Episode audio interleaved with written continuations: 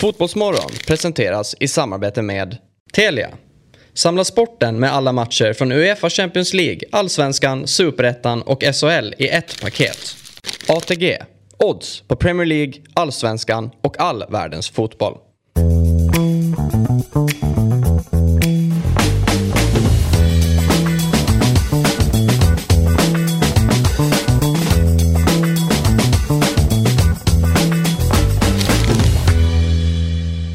God morgon och hjärtligt välkomna ska ni vara till Fotbollsmorgon. Vi skriver in den 19 september, vecka 37. Det är mycket som är bra med den här dagen, Robin.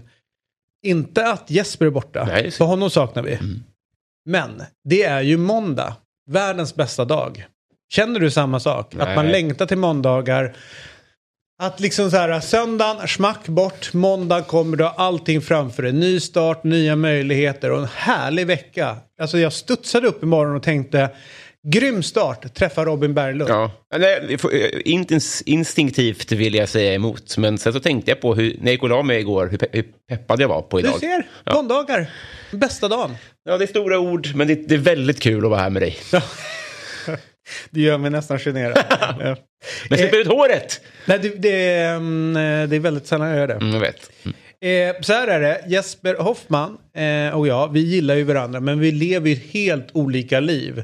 När jag är på botten och liksom städar och gör grejer och liksom så här, håller samhället på något sätt flytande, så lever ju Jesper ett liv i sus och dus. Mm. Jag vet inte riktigt var han är någonstans den här morgonen, men han är någonstans ute i stora världen. Jag har sett någon form av jet, någon form av stor båt, någon form av turkost vatten. Gör att inte han kan vara här. Men det var ett väldigt bra program trots det. Ja. Idag, bland annat så kommer ju vi prata med Daniel Ekvall, idrottspsykologen. Ska prata lite grann om att prestera under press. Och kanske lite grann hur man ska ta hand om den stackars olyckliga Hammarbyran som gjorde självmål på slutet. 18 år, ung, jobbigt. Leopold Wahlstedt, en svensk i Norge som ingen känner till, med landslaget. Han kommer vi prata med idag också. Fimpen-läge? Ja, lite Fimpen på det. För de som kommer ihåg. Ja. Nu är ju vår redaktör från Åland. Så jag tror inte han vet vem Fimpen är. Vilket är väldigt roligt. Jag skakar på huvudet så att det går upp på Richterskalan. Ja. Viktor Edvardsen kommer vi ta ett snack med också. Och han svarade bara, imorgon klockan 9, kanon! Ja, det väntar. Ja, det var hans.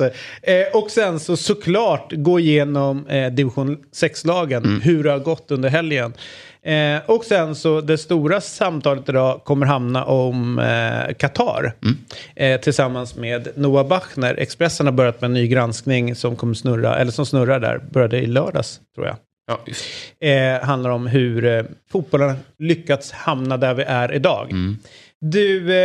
Du har ju spelat sjukt mycket matcher i den här helgen och det är en helg som är lite roligt för att de bara portionerar ut bra matcher under vissa helger känns det som. Och sen kör de lite mer för oss finsmakare de andra helgerna. Men det är ju lite kul när till exempel Dortmund och Schalke gör upp.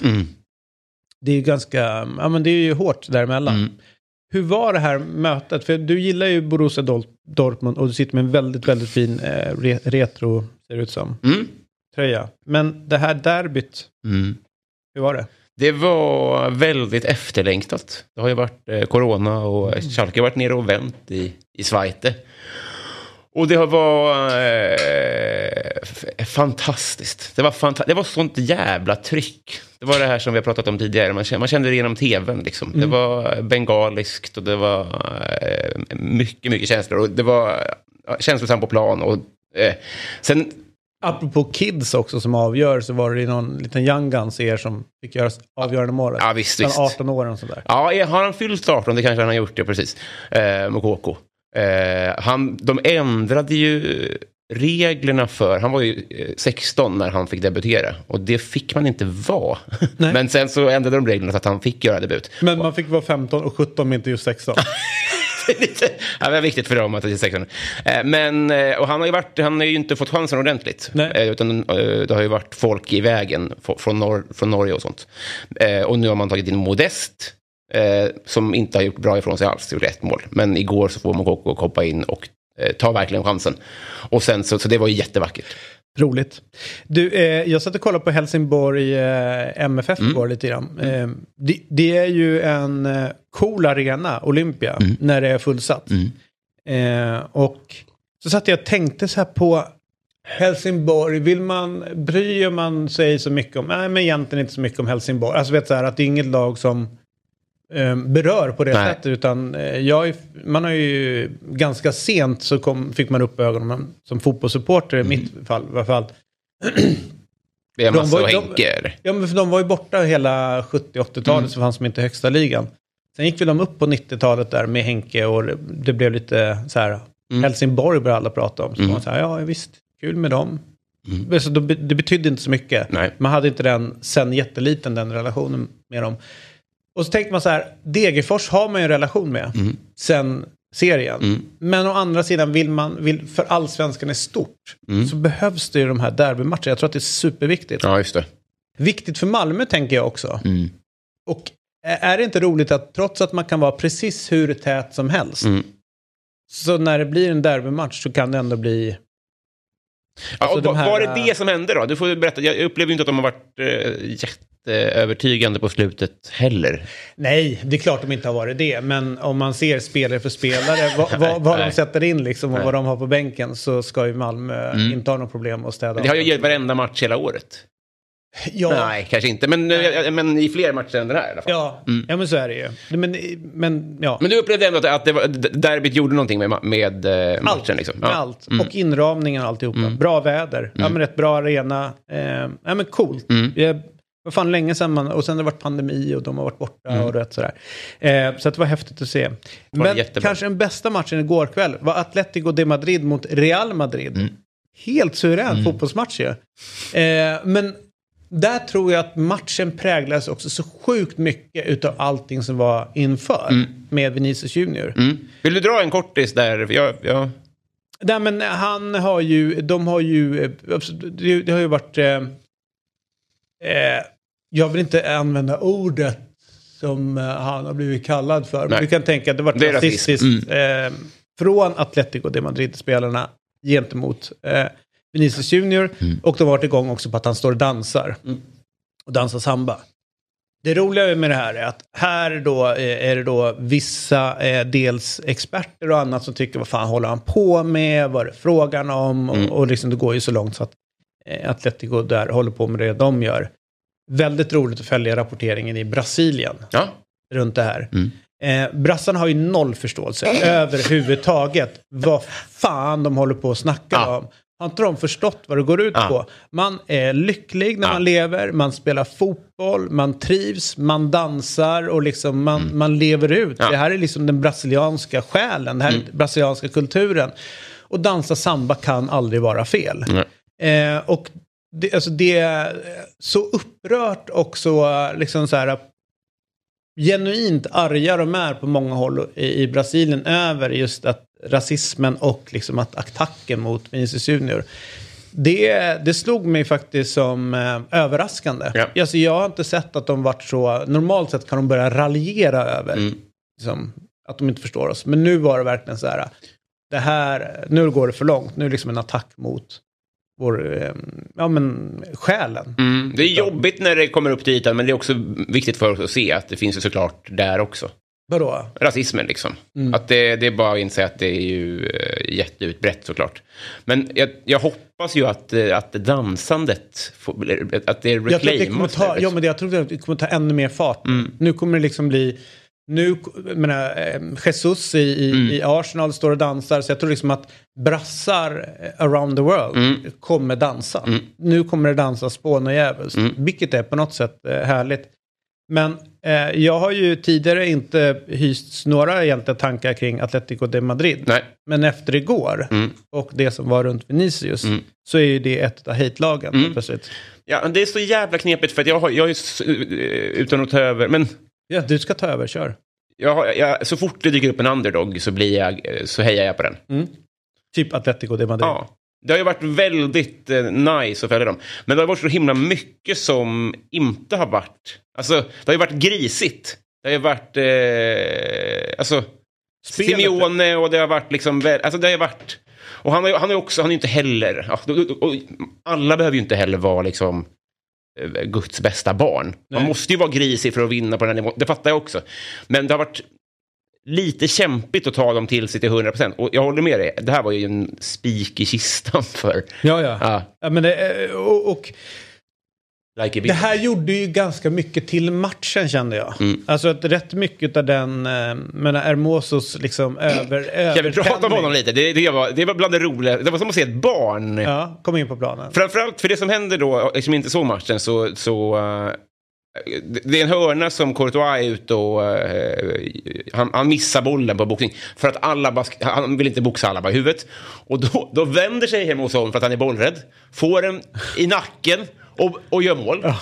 Och blir så jävla nöjd. Alltså du vet, det är som att han är så otroligt nöjd med sin insats på det målet. Ja. Och sen har han en sån hybris. Resten av det var helt otroligt. Ja. Och får då 2 gula som båda är liksom framprovocerade. Ja, det första är ju då är det ju lagkaptenen i Real Madrid som förvisso gör en ganska ful nersparkning. Mm. Men han får ju kortet. Allting är klart. Vem dyker upp då liksom som 7:e man in i det hela, Hermoso. Han var ju långt från situationen. Ja. Och jag, springande. Jag vill också ha gult. Kasta bort människor och liksom vill ta snacket. Och alla är så här, Hermoso, situationen är över. Vi har gått vidare. Domarna visade gula. Ja. Och vi har bråttom. Ja, men då sätter han igång och kör 2 minuters fight där. Och sen lyckas han bli utvisad på slutet. Övertaggad. Men jag tror att hela känslan runt matchen påverkades utav allt som hände utanför. Mm. Alltså min tes där, det går liksom inte att separera fotbollen från samhället. Nej. Utan saker spelar in över så. Vilket gjorde att det var ju liksom på något sätt tragiskt att det behövdes, att det var den liksom facklan som kastades in. Men det är väl klart att när facklor kastas in i ett fotbollssammanhang så blir det lite roligare matcher. Gud, ja. Fan vad det smällde alltså. Mm.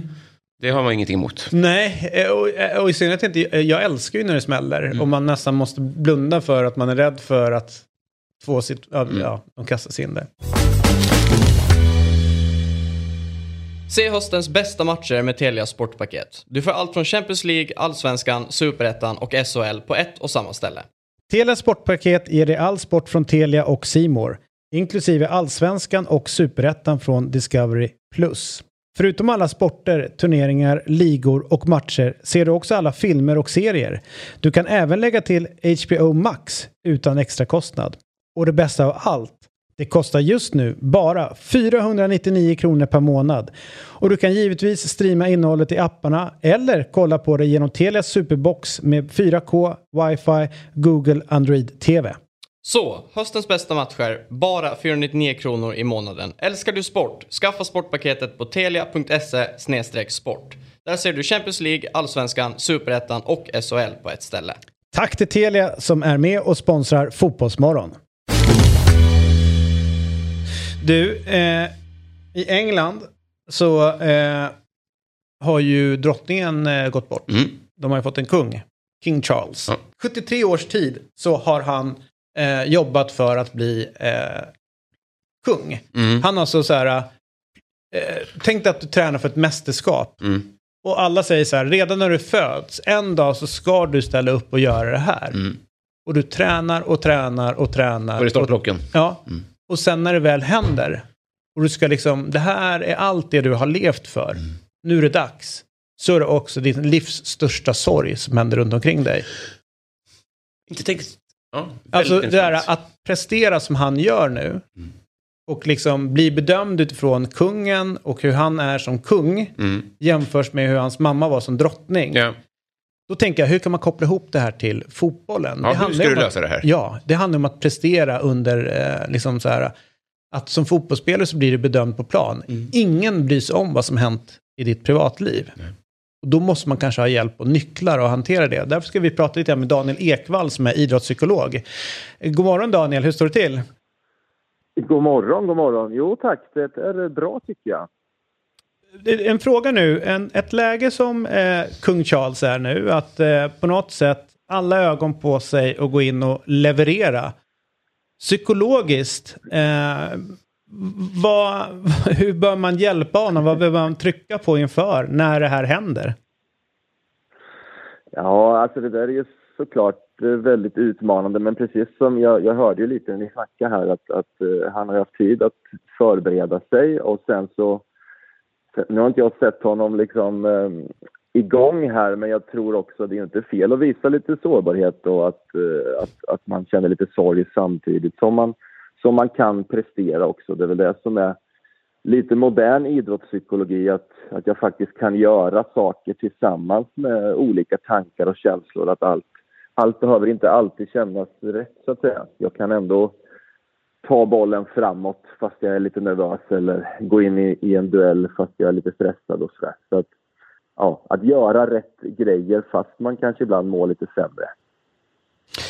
Det är ju superspännande, och du hamnar ju också i lägen emellanåt när du har fotbollsspelare som vi alla bedöms ganska hårt och nästan alltid bedöms utifrån det perfekta. Så här måste man göra, eller så här ska man göra. Och så kommer det spelare dit som har personliga, ja men det kan vara tragedier, eller det kan vara en skilsmässa, det kan vara barnen är sjuka och sådana saker. Hur lätt är det, eller svårt är det för dig att liksom snappa upp de här sakerna?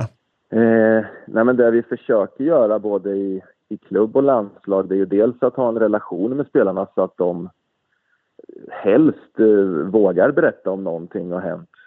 Och man gör ju sån här screening där man får svara på frågor kring stress och sömn och mående i livet utanför fotbollen för att kunna hjälpa. Sen är det väl fortfarande ibland lite stigma kring att man tänker att man är mentalt svag, eller får jag spela om jag berättar det här, så att det finns ju fortfarande lite utmaningar inbyggt i det här, men det känns som det går åt rätt håll med fler och fler elitidrottare som vågar berätta att man upplever press och stress, eller det händer saker i en karriär som gör att jag mår sämre, jag blir skadad, eller jag byter miljö, eller jag får inte spela, eller jag ska avsluta min karriär som också kan vara väldigt jobbigt för jag vet inte vad jag ska göra efteråt och sådär. Så att fler och fler elitidrottare, och att ni till exempel tar upp det här, det är ju jättebra.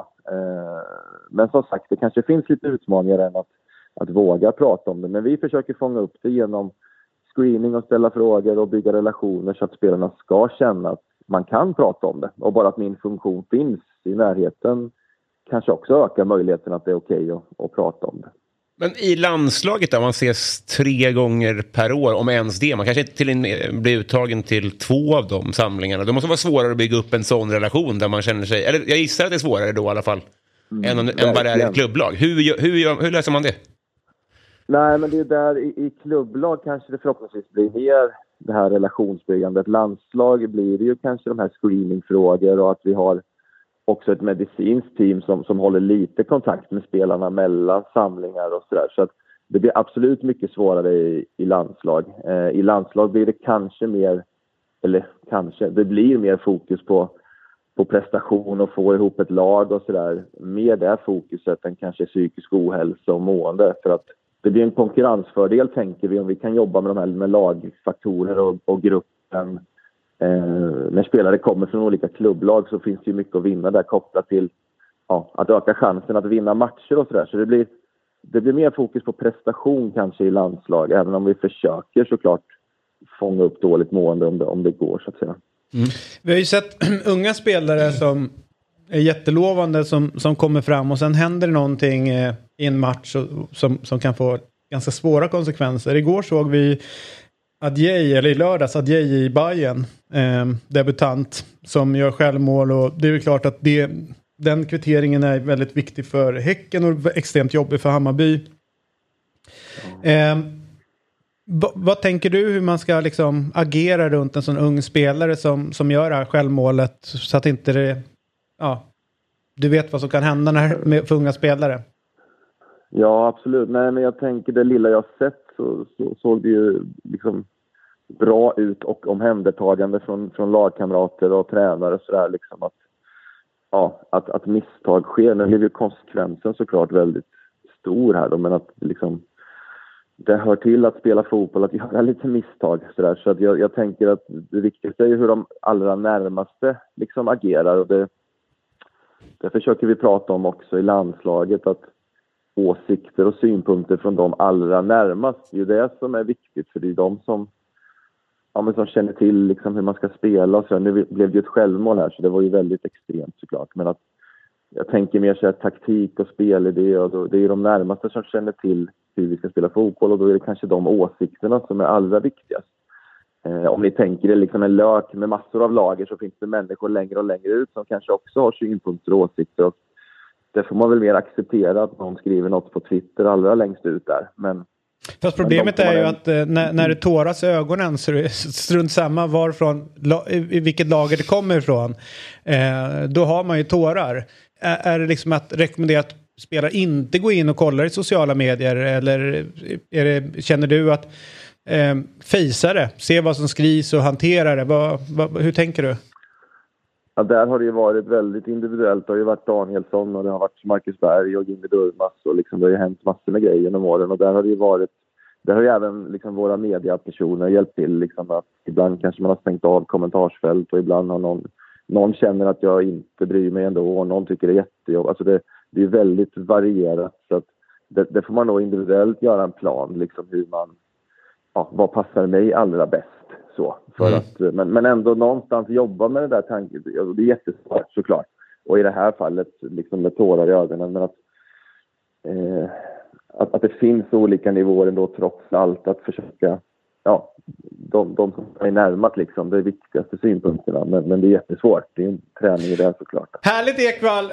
Vi önskar dig all lycka till med landslagssamlingen. Och ta gärna ett extra snack med Peter Wettergren emellanåt. Han har en rätt stökig granne som provocerar. Jo tack, jag har hört det. Ja. Tack så mycket. Tack, hej då. Hej. Så här är det. Oliver är ju den som kan bäst om den division 6-fotbollen. Ja. Eller ska vi säga de som har lite grann att jobba på. Ja men precis. Och vi vill ju då i division 3 är de väl i, eller är de 4 nu, Haparanda? 4. De är i division 4. Mm. Där var det ju derby, alltså på riktigt. Är du på väg från Haparanda till Luleå, man måste till Luleå mellanåt, så passerar man ju Kalix. Och Kalix och Haparanda har en jävla beef. För Kalix ville ha Ikea en gång i tiden, och det ville Haparanda också. Så att det är liksom, det slits mellan de här två. Kalix ville ha Robinson, Haparanda ville ha Robinson, Haparanda fick Robinson. Alltså det är så här, det händer grejer. Ja. De gillar inte varandra riktigt där. Nej, precis. Och nu och i helgen möttes de. Det var ju toppstrid där. Jag tror Haparanda låg på en tredje plats. Och Kalix ledde. Exakt.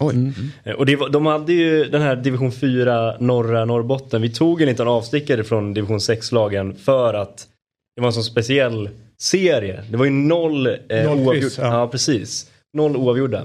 Då är det ju ironiskt, eller det är kul att den här matchen då, toppmatchen som vi liksom pratade upp inför helgen. Nej, exakt. Den slutar 1-1. Nej.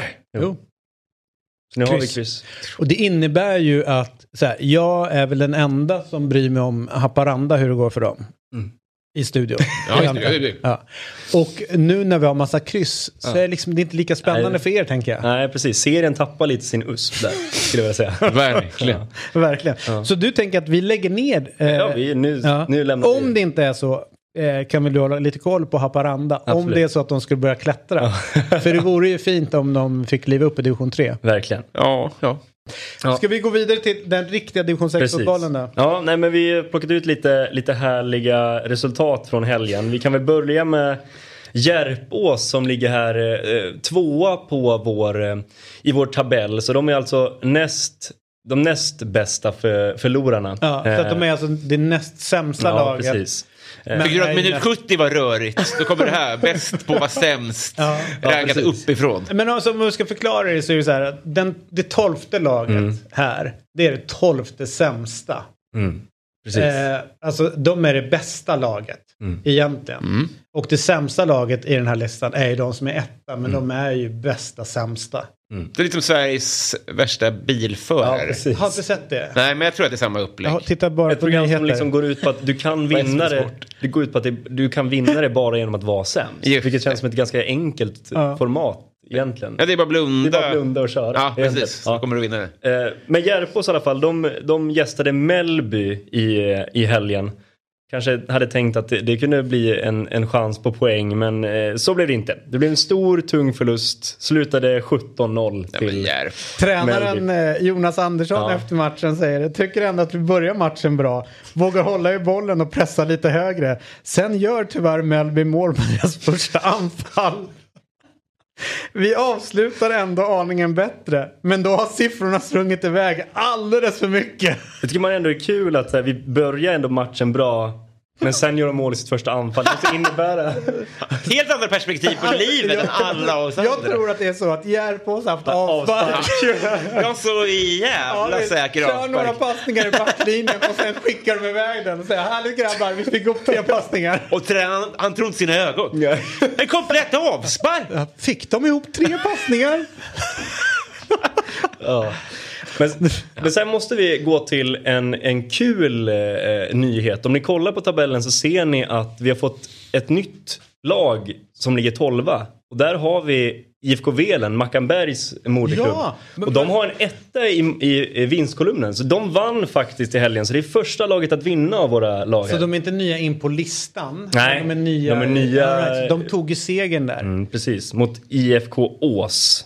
Med 2-1. Lenny Paulsson blev stor hjälte med sitt segermål i 78:e matchminuten. Men istället, vi har ju pratat ganska mycket om våra favoriter som toppar den här serien, Venestad IF. Och de mötte ju en bottenkonkurrent i helgen, Svenköps IF. De hoppades på att det skulle bli poäng där, men tyvärr så föll de... Hur tänkte de då?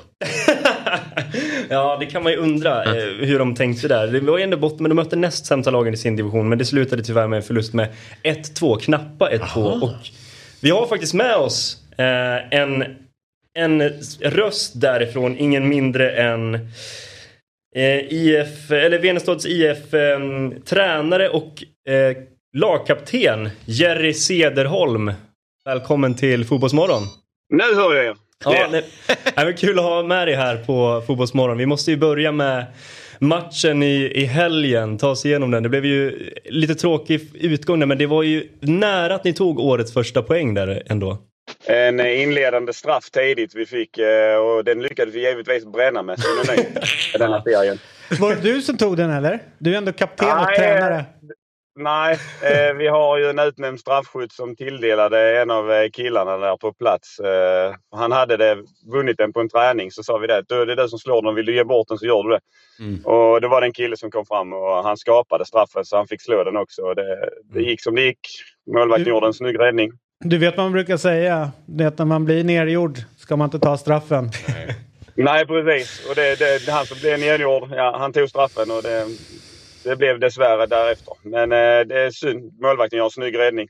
Ja, vi måste ju gå tillbaka lite grann. För när vi pratade om ditt kära lag från i första avsnittet när vi började med det här, följa division 6-klubbarna, så gjorde ju David sig lustig över en lagbild där vi såg målvakten.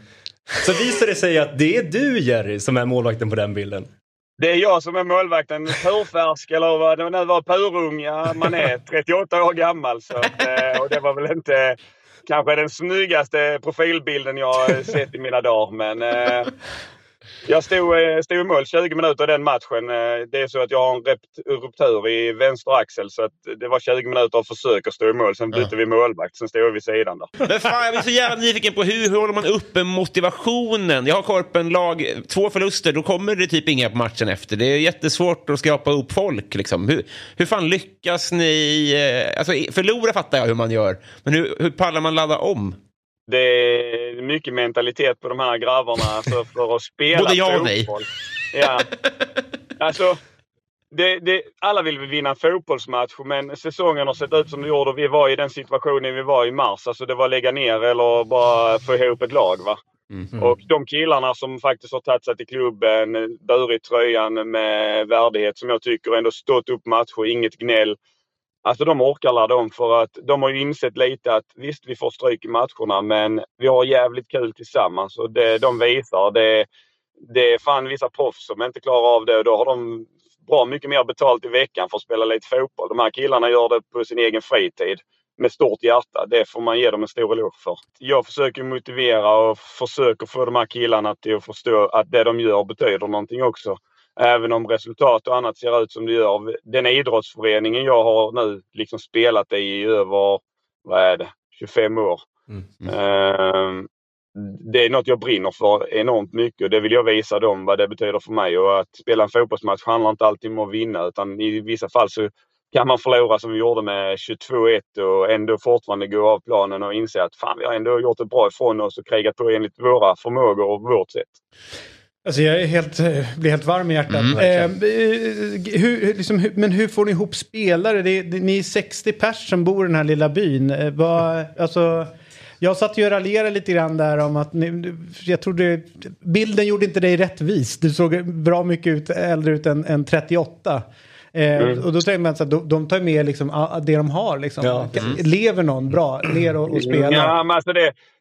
Jag kan minnas tillbaka till en 6-7 år sedan. Då hade jag B-lagsfotbollen där, var lagledare. Då raggade jag ju fotbollsspelare på nattklubben 2:45 på nätterna ju. Riktigt så illa är det inte denna säsongen, utan vi har haft en 22-24 personer som anslutit till föreningen plus 6-7 spelare.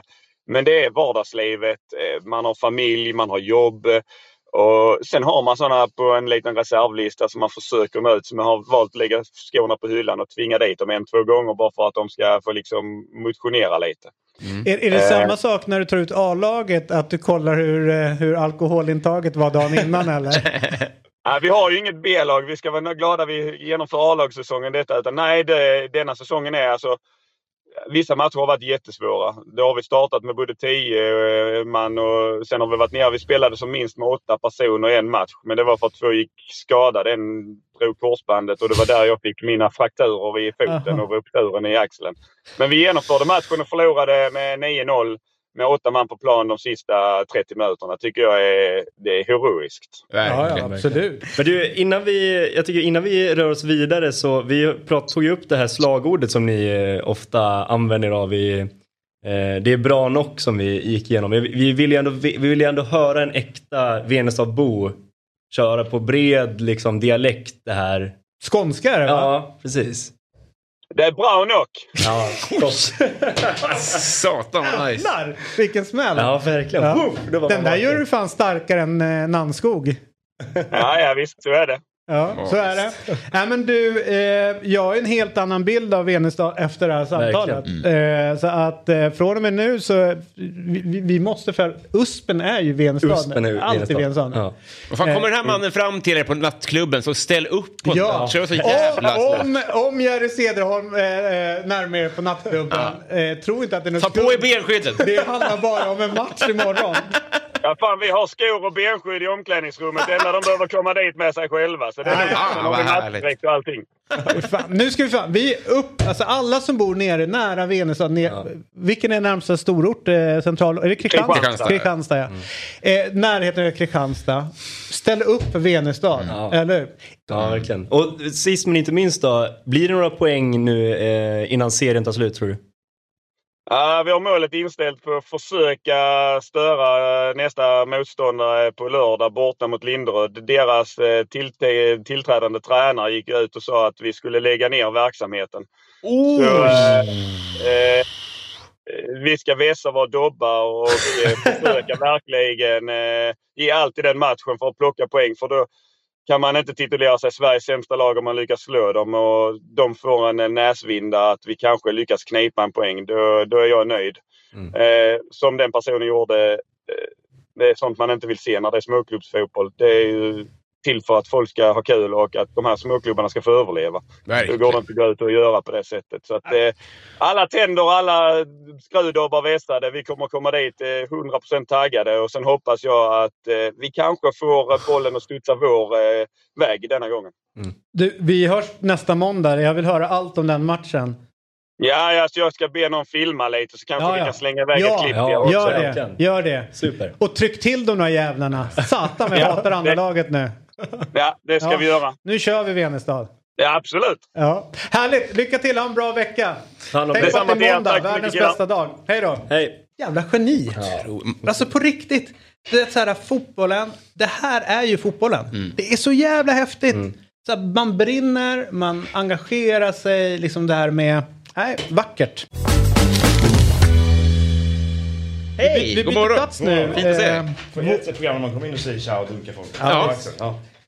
Hej, Noa Bachner. Tja, hur gör vi med den här nu? Nej, den där gör inte någonting med. Ja, du bara sitter och pratar. Ja. Dyker upp nu och vi säger hej då till Oliver Jernberg som är från Borlänge. Mm. Och så får vi in Noa Bachner som är från Stockholm. Äntligen! Ut med bönderna, in med storstadsfolket. Han räknas hit. Var är du från? Järpås. Jajamän. Tack. Det är ju storstad. Eller ja. Skitsamma, vi ska inte prata om det. Det kan vi göra. Så här är det. Vi fick ju reda på under nyligen att Norge säger nej till VM i Qatar. Förbundet har bestämt sig att det inte blir någon representation i Qatar. Medan Sverige har meddelat att man såklart kommer resa till Qatar. Och då är såklart, liksom, borde man hata på sin granne? Det är en ganska uppenbar fråga, för det kommer vi aldrig göra. Norge har varit mycket tydligare liksom på synen utav VM i Qatar. Jag tänkte vi ska komma tillbaka lite grann till när vi pratar om liksom bojkott eller inte, liksom det här mästerskapet som är på väg att komma igång. Men du har ju börjat skriva en artikelserie i Expressen om liksom, där man liksom inte bara fokar på Qatar utan hur hamnade vi här? Alltså med, om man follow the money ungefär, vad som har hänt. Lite så. Och det är ju superintressant. Kan du först liksom berätta, vad fick dig att börja skriva, liksom, inte bara foka på Qatar? Så det är nästan det alla gör. Utan det är liksom, precis, det är en bra fråga. Vi började prata för typ ett år sedan kanske på tidningen, jag och mina chefer, om... Har du chefer? Om men vad vi ska göra inför VM. Eller snarare var det kanske att jag började känna mig väldigt drabbad av vad som händer. Och det senaste 2 åren framförallt. Att om man då har haft Qatar som en milstolpe någonstans längs vägen, så hade du på vägen nu då att Saudiarabien köpte Newcastle. Du hade Super League och du hade Putins invasion av Ukraina. Och alla de här grejerna ställde någonting på sin spets i min värld. Att det blev liksom som att hela utvecklingen de senaste 10-15 åren fick... Det kokade över lite grann. Att det här håller inte egentligen. Och så började jag prata om att är inte historien som är liksom mest intressant från vårt perspektiv, vi som bevakar svensk fotboll, varför Sverige inte är en del av den här utvecklingen. Så egentligen så var det så liksom startskottet till hela reportagen som vi började rulla ut i lördags då. För att förstå att VM spelas i Qatar så måste man fatta vad som har hänt med fotbollen. Och som svensk så kan det också finnas en vits att förstå varför vi inte har hakat på det tåget riktigt. Vad var anledningen till att vi inte har gjort det? 51%-regeln är väl den största anledningen, tror jag. Det var ju extremt nära att vi avskaffade den för ungefär 10 år sedan. Men det var det första delen handlade om lite grann. Att, man kan se väldigt tydliga grejer vid det här laget som har hänt överallt, men inte här.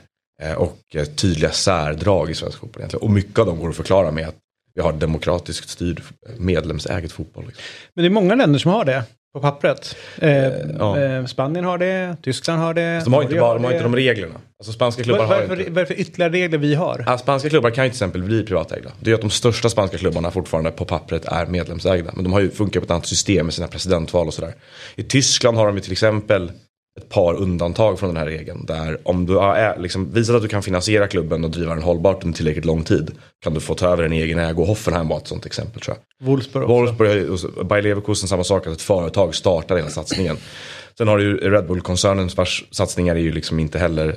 vem som helst kan inte riktigt bli medlem i praktiken. Så att man kan ju diskutera hur mycket det funkar. Så man kan också diskutera... så har vi i Sverige också. Vi har ju AFC Eskilstuna där egentligen inte alla kan bli medlemmar, och där de kör som en variant utav Östersund under en period, kan man väl säga, med Daniel Kindberg blev ju i praktiken en variant utav föreningen. Alltså saker kan bli i praktiken i Sverige också. Det finns ju fler exempel än de lagen, och vi skriver om ett sånt lite senare i serien också. Men det har också varit så då att när det riktas fokus mot det här och blickar, då öppnar de upp medlemskapet på hemsidan, för annars så RF säger ju nej annars.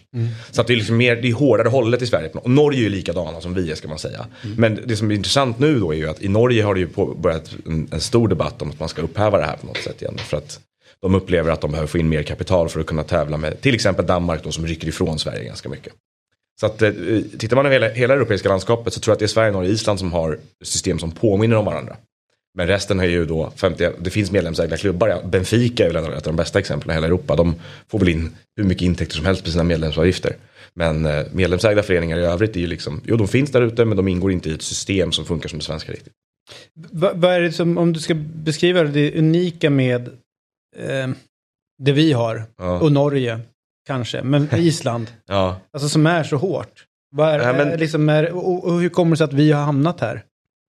Ja, det var ju att vi, att alltså det som händer i början på 2000-talet är ju att du får en helt ny fotbollsekonomi i Europa, och det spiller ju rätt snart över på sporten.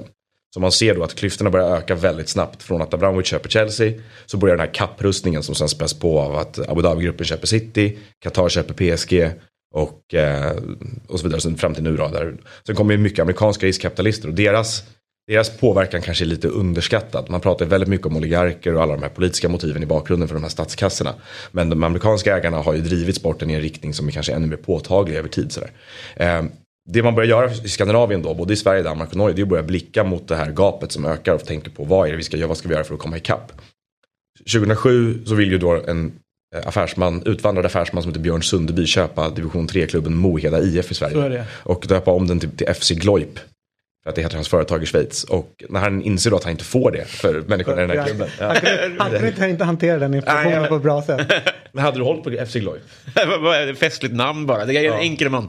Jag tycker att Glojp är svårt att säga. Ja, det var kanske det för på kanske. Ja, FC Glojp. Låt som han har sagt fel. Men i alla fall, han vill köpa klubben då. Och då Moheda säger, det får du inte göra. Då skickar de in en motion till Riksidrottsförbundet. Och i den står det att ja, men vi måste upphäva den här regeln. Och det har liksom inte varit någon diskussion, stor debatt om det här i Sverige. Den har funnits då i 8 år sedan man fick börja bolagisera klubbarna. Men plötsligt då är det liksom som att förbundet, fotbollsförbundet och hockeyförbundet säger att det här måste vi fan göra. Mm. För det måste vara in extern kapital. Och då får de liksom uppgift av Riksidrottsstyrelsen, tror jag det är, på Riksidrottsmötet att ja, men utreda här då. Kom med en utredning. Och sen håller det där på varje Riksidrottsmöte till fram till 2013. Och på vägen då kommer fotbollsförbundet framförallt fram till att det vi ska göra, det är att ha en 10%-regel. Vi behöver inte oroa oss för att externa finansiärer flyttar klubbarna, kompromissar med de idrottsliga kärnvärdena eller säljer av spelare för egen vinning. Och sen så då kommer brytpunkten 13 där supporterrörelsen framförallt tillsammans med ett gäng klubbar och klubbledare i Sverige mobiliserar så pass mycket. Vilka klubbar var det som drev på? Ja, framförallt Malmö och IFK Göteborg som inte ville avreglera den. Diskussionen handlade mycket om att den skulle flyttas ner från RF-nivå till fotbollsnivå. Men det rådde ju ingen tvekan om varför man ville flytta ner den. Bosse Johansson som var SEF-ordförande på den tiden. SEF-ordförande. Han pekas också av många ut som en som stoppade det mycket. Och de som drev på för att avreglera framförallt verkar ha varit Bosse Lundqvist och Tommy Theorin och Kenneth Håkansson från Landskrona, tror jag. Mm. Det var ju tur, för Bosse själv var ju en fotbollssupporter och klubbledare. Han har ju Leeds... sin kärlek till Leeds. Så han har ju förståelse för supporterperspektivet i sånt där som kanske lätt glöms bort. Är du nöjd med att det blev som det blev? Alltså om du får kosta på dig en personlig reflektion på det här. Nej, men jag har nog, alltså anledningen till att jag börjat tänka så mycket på det här är nog att jag har ju upplevt baksidan av det andra systemet ganska mycket eftersom jag håller på Newcastle. Så att jag ser ju förtjänsterna med det här systemet väldigt enkelt. Och... jag tycker också nu när man överblickar de senaste 10 åren vad som har hänt här och vad som har hänt där. Och så ser man, jag menar för mig är det helt bisarrt att läsa de här gamla remissvaren om vad som måste hända med svensk fotboll för att det ska fortsätta överleva och bla bla. Och sen så plötsligt så stormar det supportrar Old Trafford och håller upp skyltar och de ber om 51%-regeln. Det var ju det vi skulle åt, det de hade där liksom. Och de vill inget heller än att ha i alla fall lite grann. England utser en independent football regulator för att försöka förstå hur de ska kunna återskaffa en promille supportermakt liksom. Så det här är ju hela fotbollseuropas största fråga, latent eller väldigt aktivt just nu. Det som är intressant är stora problemen i England, det är ju till exempel att om du ska köpa en klubb så är en av de starkaste liksom, incitamenten för att alla ska gå med på det. Det är att du säger så här, vi kommer tillåta att det finns en supportrepresentation i styrelsen. Men sen vad det är, om det är någon, om du kan sitta där bak eller du får inte sitta vid bordet eller men en gång i tiden så var faktiskt den här, hon gick lite grann på matcherna så att här har vi en supporter. Alltså det är väldigt långt ifrån så att inflytandet överhuvudtaget finns ju knappt på den. Nej. Vad skulle du säga? Men alltså, du började med att prata om Qatar och om Saudi, Newcastle och sen så säger du att i Norge, Sverige och Island som ligger på något sätt i andra änden av det här eller som håller stången på något sätt. Ja, kan man säga. Är det Är det binärt så att börjar man lätta på det så är det ditåt det går? Eller det går att släppa in kapital och... Alltså finns det någon som inte är på väg ditåt? Fundera över vilka regleringar man kan stoppa in då på vägen som skulle stoppa det där. Och jag kan ju tycka att så här, till exempel de exempel som finns på Owners and Directors test för vem som får äga klubbar. De är ju inte så jätteimponerande. Ofta så är det ju vem som helst som äger klubban i alla fall. Och jag tror man kan titta på Danmark till exempel. Alltså där har det kommit in extremt mycket amerikanska pengar på senare år. Och även pengar från Ryssland och Moldavien är det väl, tror jag. Som liksom bidrar till bilden av att vi inte på något sätt är ointressanta för den här utvecklingen heller. Nej. Sveriges fotboll är liksom en företeelse som går att använda i de här, av samma krafter som har drivit fotbollen i den här utvecklingen. Men de har inte bytt några loggor eller namn, det är fortfarande, om man tar Danmark då, alltså, det har inte nått mig typ. Nej, den historien har inte nått så många alls, tror jag. Nej. Alltså, och det är väl också för att vi är väldigt bra i Sverige på att prata om Mittjylland och Nordsjälland. Just det. Och säga att kolla vad bra det går för danskar. De trycker in pengar och de satsar på unga spelare och de vinner massa matcher och går ut i Europa. Men ja, det finns en annan historia också. Nu var det någonting jag skulle fråga dig om, och det var ju tillbaka till Qatar. Men du känner att det här är liksom en naturlig konsekvens utav dit fotbollen har gått, så då blir det Qatar. Alltså, så jag blir det... ser det på något annat sätt än att liksom... Ja, exakt så. Att det här är, man kan inte prata om det här som att de mutade till sig ett mästerskap och sen återgår någonting till något normalt. Utan du måste ju titta på vad som händer 2010 eller 2011 när de köper PSG också. Och måste titta på varför den här produkten började bli så attraktiv för den här typen av pengar. Och hela den utvecklingen, jag menar vi har haft ett årtionde nu av cupfinaler i Saudiarabien och Qatar. Vi har haft ett årtionde av mästerskap där, av mästerskap i Ryssland. Av ökat inflytande av de här olika aktörerna då, som vi hade ju liksom en 5-6 års period med enormt mycket kinesiska pengar i europeisk fotboll. Och den går ju liksom att kategorisera på samma sätt, att det här var krafter som tidigare inte hade något intresse. Men just Qatar till exempel, så är det ju, jag menar, kolla vem Nasser Al-Khelaifi är idag. Han är ordförande i ECA, som är den kraftigaste och mest mäktiga, skulle jag säga, rörelsen i fotbollseuropa. De har ju UEFA i en liten ask. Han sitter dessutom alltså, med... det är där alla stora klubbar är representerade. Och de ställer krav på... Han är med i UEFAs exekutiva kommitté. Han är chef för Bein Sports. Han är chef för PSG, som ju nu har samlat på sig Neymar, Messi och Mbappé. Han bestämmer. Alltså representanten för Qatar statliga investeringsfond bestämmer. Ja, och att FIFA är så oerhört beroende av pengarna från Qatar. Ja. Alltså hela systemet. Men det har de ju valt. Rätt många år var ju UEFA extremt beroende av Gazprom-pengarna. Precis. Som skulle komma. Men har nu också öppnat upp då, i och med att han sitter i UEFAs exekutiva kommitté, så har ju såklart Qatar även då liksom regimen tagit sig in i UEFA. Och det skrämmande där, det gör ju de inte bara liksom för Qatar, utan det är också en beef mellan dem och Abu Dhabi-gruppen. Alltså och Saudi också. Alltså Saudi-gänget som sitter och kör ganska hårt med varandra. Och det var ju hot om att City inte skulle få värva mer och sådana saker. Och där sitter då Qatars ledare och liksom en av dem som inte ens skulle kunna fatta beslutet. Så att det har blivit en rätt geggig sörja.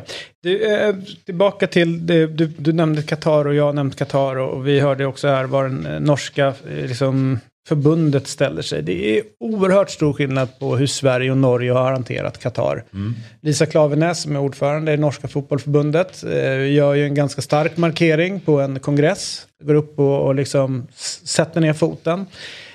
Förbundskaptenen Ståle Solbakken har också varit ute och liksom i samma anda kritiserat. Medan i Sverige så har vi en helt annan hållning. Vad jag förstår, dels har vi pratat om det tidigare, jag och Johanna Frändén har pratat om det också lite grann, att de säger att de håller på med ett långsiktigt projekt. Svenska fotbollförbundet pratar om att de jobbar nära liksom, om det är fack och andra liksom, för att deras rättigheter, gästarbetarna och det här, de ser deras engagemang som långsiktigt. Det innebär ju att de inte kan se en slutpunkt 2022. Utan de måste åka tillbaka dit sen. Då måste de ju fortsätta med det här. Eller? Ja, så har de ju sagt att, liksom, de har ju sagt att de vill inte att det här påverkansarbetet på mänskliga rättigheter i Qatar ska upphöra i samband med VM. Och det har de ju använt som motiv till att de fortsätter åka dit på träningsläger också. Nu är de ju förbjudna av klubbarna att åka dit på träningsläger, så det är ju slut. Så då är det liksom andra delegationer som ska dit på något sätt tillsammans. Tror du att Karl-Erik Nilsson kommer fortsatt brinna för den här frågan efter? Alltså det jag far efter, det blir lite ohedligt kan jag känna. Att Norge och Lisa verkar stå mer själv. Ja. Och liksom så här driver det som liksom det här vill den norska fotbollsrörelsen eller Norges land. Ja, och det är ju medlemmarna i norsk fotboll har vi gjort också. Medan det känns som att Svenska fotbollförbundet inte driver frågan därför att den politiska resan är viktigare för Karl-Erik som sitter i liksom olika utskott i UEFA. Alltså det är bara en känsla man får. Ja. För vi är oerhört flata som nation. Vi har framförallt varit väldigt senfärdiga. Eller som förbund, ja. Alltså om du pratar om att Norge tog ledningen i den här frågan ganska mycket, så har ju Sverige följt Norge lite några sekunder efter hela tiden. Det var ett nytt exempel häromdagen, jag vet inte om ni såg det, att de stängde av Mattias Norman från landslagsspel för att han hade gått till en rysk klubb. Mm. Och Sverige kommunicerade för några dagar senare att man får inte spela för Sverige heller om man går till en rysk klubb. Att det fanns ingen sån policy innan. Nej. Norge bestämde sig för att skaffa en sån policy. Mm. Och med det här som du pratade om med hur hon åkte ner dit och pratade på det här sättet, så om man tittar på den svenska hållningen till den här frågan så har den ju vridits allt eftersom trycket har ökat på att den ska vridas ganska mycket. Det hette ju väldigt mycket först när man skulle påverka på plats och sen har det blivit mer och mer klarspråk kring det här mästerskapet och så vidare. Men jag tycker vad som är intressant med Karl-Erik, det är att jag har haft många långa intervjuer med honom om det här och om Sveriges inställning till FIFA och UEFA, för att på något sätt de organisationerna måste rikta udden mot. Mm. Alltså att det pågår konstigheter i diktaturer är ju liksom, det är vad det är. Det är inte hans fel liksom. Mm. Men däremot kan man fråga sig, hur jobbar Sverige för att påverka FIFA och UEFA? Och han säger ju om igen, han sa senast till min kollega Petter Landén här i förra veckan att man ska ha förtroende för riktningen som FIFA driver fotbollen i. Mm. Det är hans fasta han sa han nyligen. Det ska man ha. Men då, det är nästan ett uttalande som gör att man inte kan sitta kvar som ordförande för Svenska fotbollförbundet, känner jag. Så hård är min kritik mot FIFA. Alltså hans argument är att de har... Han menar ju då till exempel nu när Saudiarabien vill när Saudiarabien vill arrangera VM så har det finns ett bud på bordet då som verkar kunna bli aktuellt här nu när som helst tillsammans med Egypten och Grekland tror jag. Han säger då att det finns inte en han säger då att det finns inte en chans att det arrangeras där eftersom då FIFA har lagt om reglerna för vem som får arrangera mästerskap efter Qatar. Så det ska bli intressant att se. Jag har ju svårt att se att det inte finns någon korrelation mellan Gianni Infantinos 9 besök i Riyadh de senaste 4 åren. Eller att han var och såg på en boxningsmatch med bin Salman för 2 veckor sedan här. Och att Saudiarabien plötsligt skulle få sitt bud liksom undanskuffat på grund av något nytt regelverk. Vi har fått besök. Åh jävlar. Där, Leopold är med oss, Wahlstedt. Och så undrar folk så här, vem är Leopold Wahlstedt? Tjena Leopold. Då ska jag berätta för er. Det är Sveriges senaste landslagsmålvakt. Sveriges 3:e bästa målvakt. Jag säger 4:e bästa, men jag tror att i hans eget huvud så är han typ bäst i Sverige och har ju liksom det mest självklara i hans liv är ju att spela i landslaget. Det har liksom bara varit en tidsfråga innan han är där. Som för oss alla. Leopold, det här måste vi kännas hur kul som helst att du äntligen får ta dig tillbaka till Stockholm och sätta på de blågula färgerna. Ja, det är otroligt stort faktiskt. Om man ser tillbaks 1 år så det var då jag gjorde min debut i norska elitserien. Och innan det så hade jag bara spelat division 1 i Norge. Och så var jag i Dalkurd som 3:e målvakt. Där hade jag norska division 1 och igår så blev jag inkallad till landslaget. Så det är ganska stort. Det är väldigt stort och framförallt tycker jag det är häftigt med den här resan du har fått vara ute på, kommer fram i gnaget och väljer sen att liksom lämna och ta en annan väg till att jobba fram den här drömmen. Har du varit osäker någon gång på att du skulle ta det till toppen när du liksom lämnar AIK, spelar division 1-fotboll? Eller jag kan börja med när jag lämnade AIK så då gick jag till Djursholm. Jag lämnade AIK när jag var 15. Så då gick jag vidare till Djursholm. Spelade U17 allsvenskan där. Sen som sagt U19 också och sen vidare till Dalkurd. Så det är väl egentligen efter Dalkurd som man kan säga att min min resa började. Då jag valde att gå till norska division 1. Och då hade jag tillsammans med min agent och med min familj så satte jag upp så här delmål att ja, men nu går jag till division 1 här i Norge och får lite erfarenhet. Och sen så hade jag som mål att ja, men gå till högsta ligan. Och sen att bli första målvakt i högsta ligan. Och så allt har egentligen varit enligt plan hittills. Och så har det gått väldigt fort, kanske senaste året då, kan man säga. Vad har du för kvaliteter som du ser? Vad är det som gör att du sticker ut som målvakt? Jag är väldigt lugn och trygg.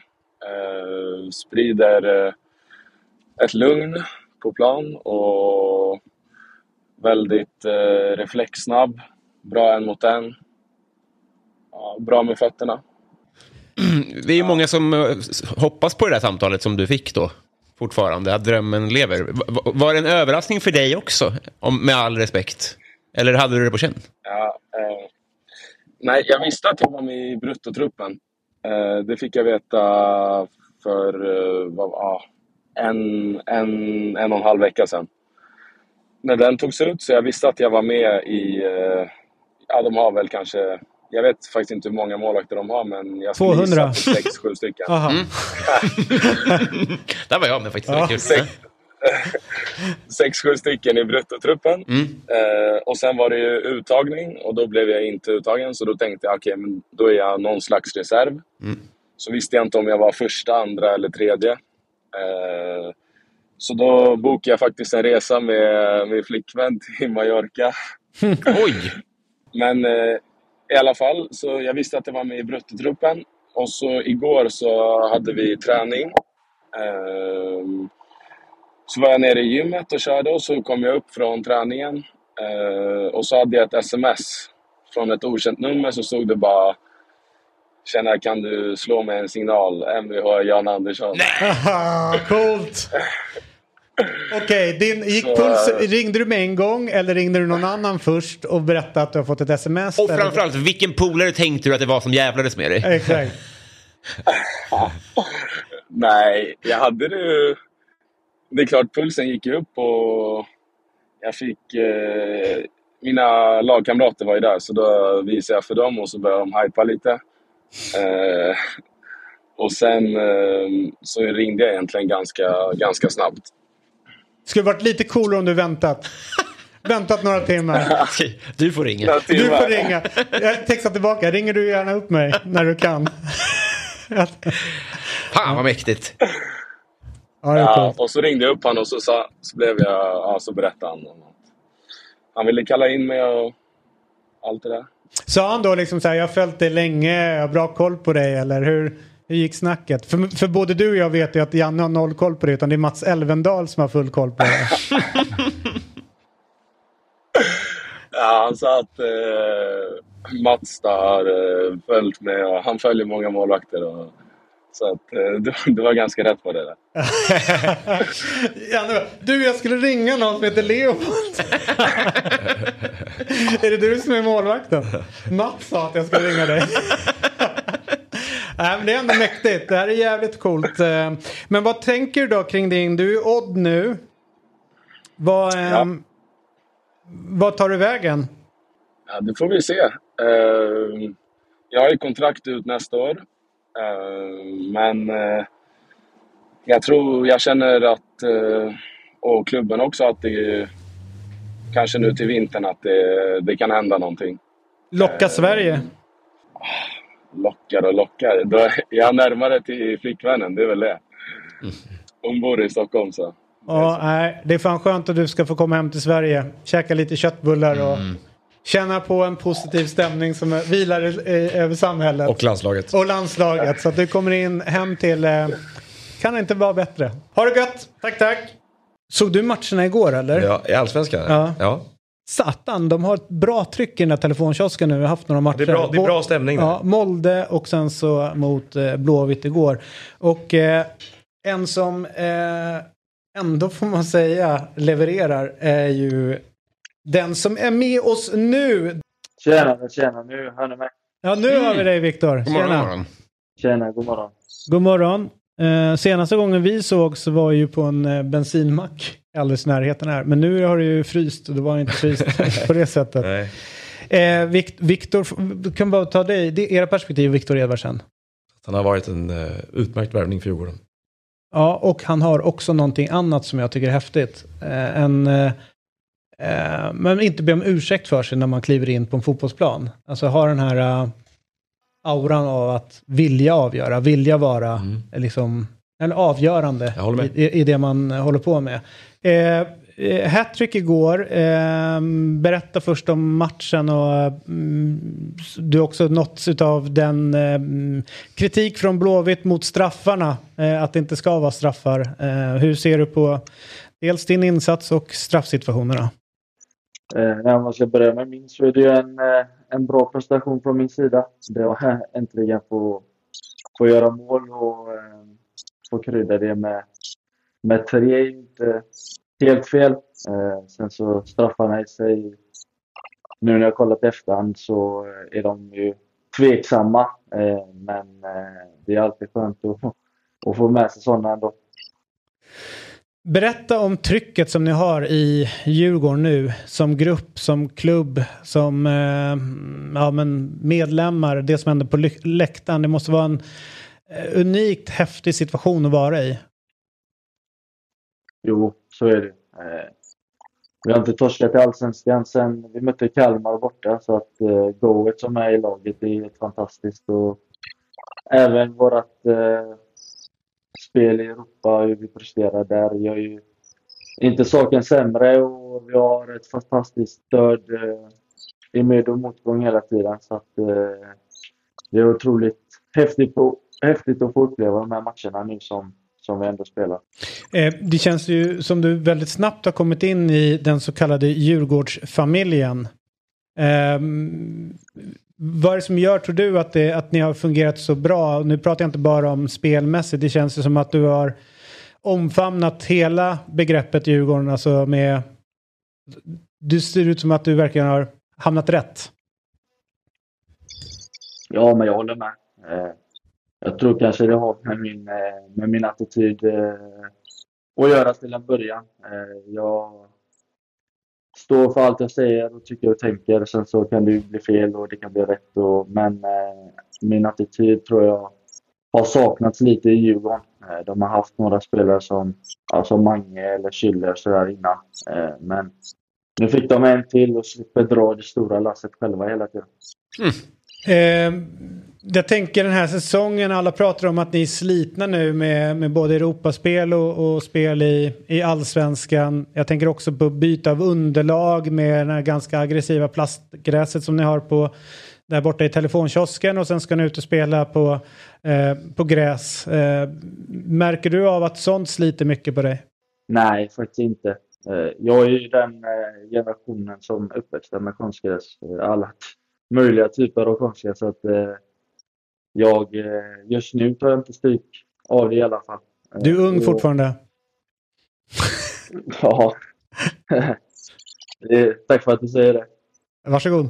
Nej, skämt åsido så är det liksom det är bara att köra på, så får man ta de smällarna då. Jag har hållit mig borta från Göteborgs surret så gott det går, men vi måste ändå ta smset du skickade till din brorsa efter matchen igår. Vad skrev du då? Han stod ju i klacken. Jag behövde inte skriva någonting. Han var utanför arenan när jag kom ut. Så att ja, jag fattar. Ja, så det var inga jätteallvarliga grejer. Så här, utan han var glad för min skull. Och han sa det innan att han trodde att jag skulle göra 2 mål. Så att, nu är det 3 istället. Bara för att. Jag har en fråga. Och det är ju inte om det här av hur vidare du ska spela eller så här, men just så här, att om man är supporter som du har varit eller som vi är, och man hejar på sitt lag då, att sen liksom göra 3 mål mot det laget, det är väl klart att på en liksom existentiellt plan så blir det väl en, alltså nu är inte jag ens i närheten, men jag hade tyckt det var väldigt udda och göra 3 kassar mot Gnaget som han har stått på läktaren och liksom supportrat. Finns det någon sån liksom tanke i dig när du lämnade matchen, eller att det är just Blåvitt och den historien ni har? Och då tänker jag inte som spelaren Viktor utan mer som supportern. Jo, så är det. Men mötet nere i Göteborg var mycket mer känsligt med tanke på att det är där man har stått på läktaren och alla familjemedlemmar och mina vänner som var på matcherna. Och så det är klart att det var speciellt igår. Man och typ så här hur man ska fira, och man vill inte fira för mycket för att provocera dem och sådana grejer. Men jag tycker ändå jag behöll det på en behaglig nivå. Och jag var noga med att mitt första målfirande var pikat mot min bror och sådär. Så att sen blir det allt folk som blir förbannade ändå. Det är ju ofrånkomligt. Det tenderar att bli så. Ja, det är ju så det är. Och du sa också igår så här att du ska inte säga för mycket. Du har mycket tankar om Blåvitt. Är det i relation till dig själv eller hur klubben sköts som du har tankar kring Blåvitt? Alltså är det hur de behandlade dig när du var ung och kom fram? Är det det som är, eller hur de sköter klubben idag? Nej, det där. Folk vet inte om hur det har varit. Och, alltså jag ångrar inte min tid i Göteborg. Så, vi hade ett av Sveriges bästa årskullar när jag var där. Hade vi som var där då fått chansen nu så hade det sett helt annorlunda ut med tanke på hur mycket ungdomar de tar fram nu som gör det hur bra som helst. Men jag tror att orsaken varför jag inte fick Olarsson faktiskt vet jag inte, men jag tror att saker och ting kunde skötas mycket snyggare än vad det gjorde då. Ja, men satan vad glada de är i Djurgården att det sköttes dåligt, för annars hade inte du sänkt Blåvitt igår med 3 kassar. Nej, så är det. Men jag är glad över den resan jag gjort och den långa vägen jag ändå har tagit. Då jag har fått uppleva mycket saker på vägen. Du, tusen tack Viktor för att du var med den här morgonen.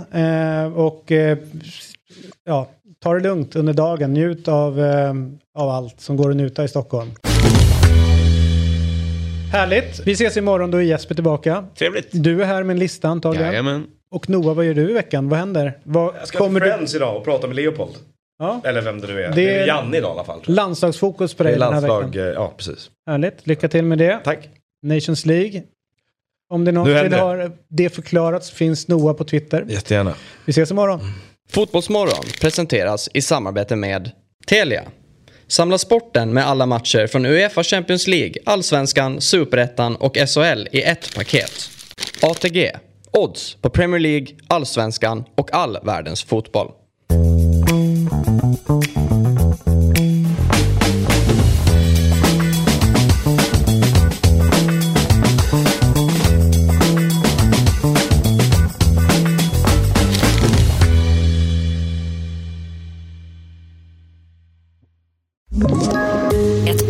Från Podplay. I podden Något Kaiko garanterar röskötarna Brutti och jag Davva dig en stor doskratt. Där följer jag pladask för köttätandet igen. Man är lite som en jävla vampyr. Man har fått lite blodsmak och då måste man ha mer. Udda spaningar, fängslande anekdoter och en och annan arg rant. Jag måste ha mitt kaffe på morgonen för annars är jag ingen trevlig människa. Då är du ingen trevlig människa, punkt. Något Kaiko, hör du på Podplay. Därför är gardinerna.